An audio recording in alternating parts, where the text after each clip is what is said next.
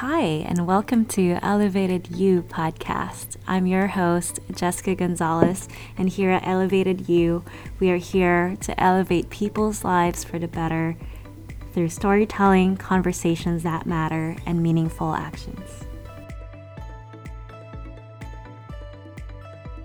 Today, we're going to talk about how to become more secure within ourselves. Is it possible to really say goodbye to our insecurities? Do they ever go away? How do we live our lives in a way that we get to face the world even with our insecurities, but we keep it in check and in a way that it is not paralyzing us to do the things that we want to do and it's not changing who we are and how we approach situations. So, those are the very key things when I think about insecurities. Let's open up the conversation by this really popular post that I read. It says, Don't say fake it till you make it, instead, say face it till you make it. The notion is that why fake it when you can face it and you have a choice to face it instead of just faking it. But to me, in my own interpretation, I think this says a lot about the power of narrative. How do you tell your story? How do you own your own story? How do you own your own challenges and struggles within you? And so you can either choose to say that you're faking it or you're choosing to show up despite the fact that you have this big insecurity and you're facing whatever your struggles are. When you choose your narrative, you're choosing whether you want to be positive or negative. And there's also a power to what you say and what you believe about yourself. And so, next time when you tell your story, maybe you truly meant that you're facing it because you're doing it, you're at it. And so be proud about it instead of just saying, oh, I'm faking it, this is not really me. You're facing it, and this is still you, a version of you that shows up every day. That's who you are. There's no faking it because we don't want to be not who we are. It's just we try every day by showing up to be better versions of ourselves. I also suggest you to do to ask yourself these questions What's the root of my insecurity? What am I wanting to prove? Who do I want to be seen versus who I am? How is my inside? How am I doing on the inside? How's my anger doing? How's my emotions? I think that our insecurities stem way deeper, and it started perhaps when we were children. Perhaps we were made fun of accidentally Perhaps our parents didn't trust us with little things. We became more dependent, or we ended up questioning our own strength.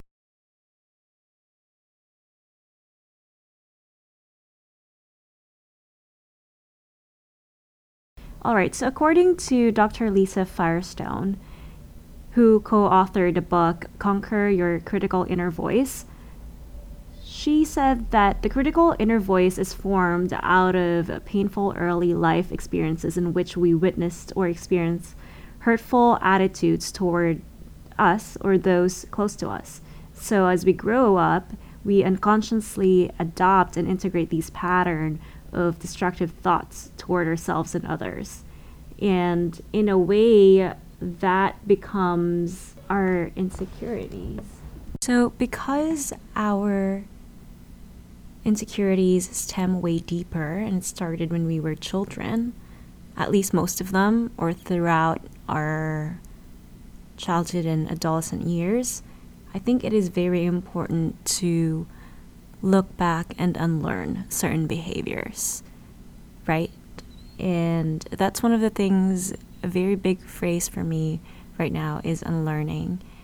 I think it's very crucial to healing and also even in the topic of self doubt and insecurities, to become more secure, we need to unlearn certain behaviors and how we respond to certain situations where we have all these critical voices inner dialogues that we communicate within ourselves. These are what I call, at least for me, toxic thoughts. Be able to live life fully in a way that we literally have accepted ourselves wholly, the whole 360, the bad, the good, the flaws, and not have insecurities. But since life is fluidic, there is a lot happening in our world. We are constantly facing people, having to deal with them on a daily basis, whether it is at work, at home, with our families and relatives, going to parties, and even just dealing with strangers at the gym, at your local grocery stores.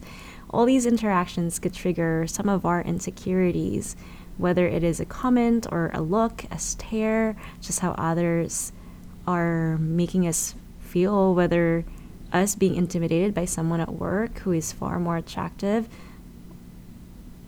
than us, or at least how we think of them or co- our coworkers who are exceedingly reaching goals every time, who are overly confident, etc. There's so many things. The more we engage with others, the more our insecurities are flashed out and constantly being challenged. But as we know, it is an ongoing process to better ourselves, to be able to live a much fuller life than yesterday. And we must accept that we will be challenged and that some things we have worked on inside of us needs a consistent work such as practicing to be more secure about ourselves so i think a good place to start is asking ourselves, what are we insecure about? Let's start, let's start there. And I think that it starts with mindfulness. When we practice mindfulness, everything seems slow paced in our heads, the way we process things. Meaning that because the world is going so fast, it's bam, bam, bam, we got to close the deal and we got to do homework we need to finish and after that there's another test we have to study it's just there's always something going on. The world in itself is already so fast. If we keep running without being mindful and present we will also burn out so quickly. And and when we burn out we're not ourselves. So we need to practice slowing down. I think that one of the great benefits of being mindful is for us to be able to turn off the toxic thoughts, the inner critic that is telling us all these self doubt about ourselves. Oh, you can't do it, or you look horrible, or it's just this self critic that's constantly comparing ourselves with anyone and everyone that we encounter slowing down when we are mindful, it allows our brain to declutter and focus on what matters at the moment. And this is something that we have to teach ourselves because we're so used to at this very fast-paced environment. So what we have to slow down and process how we feel at the moment. Take a moment to breathe, enjoy the air. What are you grateful for at that moment? Really think about what is worth the response when someone's when we're faced with a challenge, when our insecurities are being triggered. How do we respond to that? And being mindful helps us to face our fears, our self doubts, sh- to show up even when we have self doubts, even when it's questioning our own strength, our own abilities, our capabilities, even the way we look at ourselves and the way we feel about ourselves.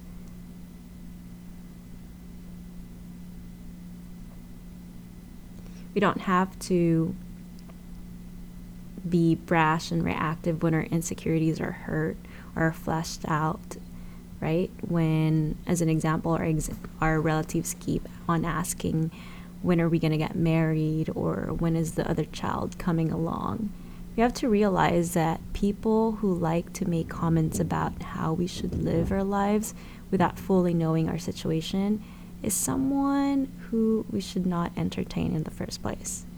Being secure about ourselves means that we acknowledge what our our insecurities are and being mindful about them, being mindful about the triggers that flash out those insecurities and spin our thoughts to this emotionally crazy person, why me, why am I here, screw everyone mentality. Before we react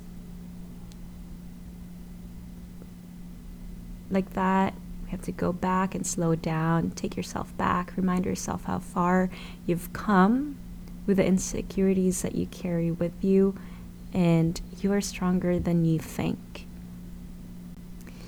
When we become mindful, I think we also answer the question, the why. Why are we insecure in the first, first place? So we have to complete the sentence. That's number two. Is part of being mindful is completing the sentence. One, acknowledging what am I insecure about?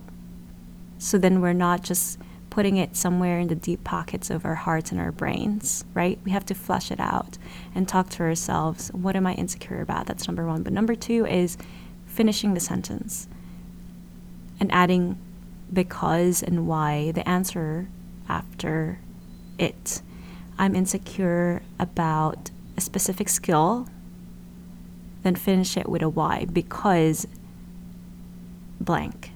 As an example, I was talking to my friend who is new in the software industry, but a very brilliant engineer.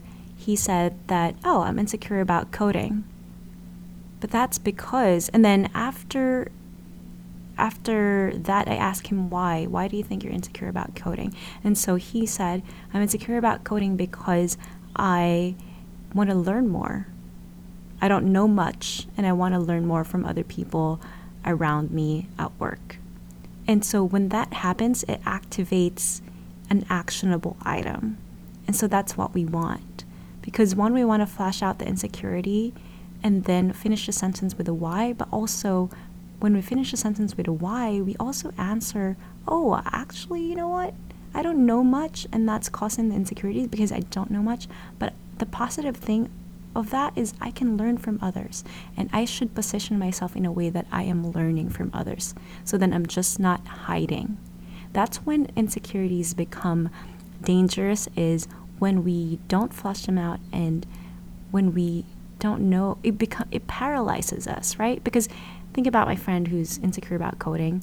If he didn't position himself in a way that he wants to learn more from others and just hid in his own cubicle, it's probably not going to be good for him. Because one, he already doesn't, he, he's already not as competitive as others. But we got to remember that there's a difference between a worker, an employee who is positioning themselves to learn more, who are more open, and the person who hides because they're insecure. But keep in mind, those two are the same. They both have the same insecurity, but the other one positioned himself in a way that, hey, I'm gonna, I'm gonna want to learn more. She's just similar to, I think, ask yourself one, what is your insecurity, and is that something that can be changed? if you can do something about it, then what's a better feeling but not let it paralyze you and let it motivate you to be better, right? As an example, oh, I'm insecure about my body because I want to have a voluptuous body. Now now you're telling yourself, hey, I'm insecure about my body, but now I know why, so then I can do something about it. I can eat better and start working out.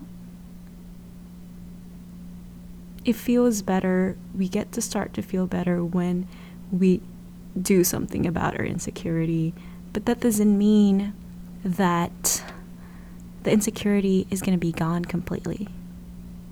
There are going to be triggers, there are going to be comments, there are going to be people who will trigger that. But my recommendation, my for my own personal opinion, what I do is what I can do is to just accept the reality of what is at that moment and move on. Because knowing that I am doing something about it now. And also, remember that it is not a competition where you have to be better than everyone else. There's none of that. We have to also get out of that mindset. I know that we live in a world where you could easily compare yourself from others because of social media and what we see everywhere. If you're insecure about how you look and you think that everyone else has got it, they got the perfect nose, the perfect skin, the perfect skin tone, the flawless skin, uh, I don't know, body, or they've got the perfect job, they've got the the best career, they've been traveling the world, they have the perfect lives, they have the family, the perfect guy, the perfect husband, the perfect wife, the beautiful children. Remind yourself that no one has got it. And if you work on yourself, become mindful, let go, nothing will uh, bother you as much. And also think that you're entering a wrong competition if you're always putting yourself in a competitive mindset with others. Because think about it what is the reward, even if you surpass them? Even if one day you got the skin that you wanted, or the nose that you wanted, or the husband and the whatever that you want? Is it the recognition that you're looking for? Stop the competition mindset because you're limiting yourself and you're choosing most likely a wrong group of people to be in competition with. Don't limit yourself by entering in comparison contests. It's not worth your time. And this only will put you in a more insecure place because you're basing your happiness off of the fact that you're in this race to be better than someone else. When you choose to be more comfortable with just how you are, who you are at the moment, and accept that this is you, and really dig deeper to what your envisionment of yourself is and where you want to be, where you want to go it is so much easier to use the people around you, the people that you look up to, the people who you think are better than you, and really rocking it as an inspiration. The truth is, they're not holding the space just for them. And it doesn't mean that there, there can't be two, three, five, six people in that space that you want to be in. So, again, I'm going to repeat it one more time. It all starts with accepting you, accepting your flaws, the things you can't change, and looking closely at your own strength. There's a lot of inner work, and it is a constant work to be mindful, to be kinder to ourselves, to slow down when mentally we're being challenged, and to be inspired once again.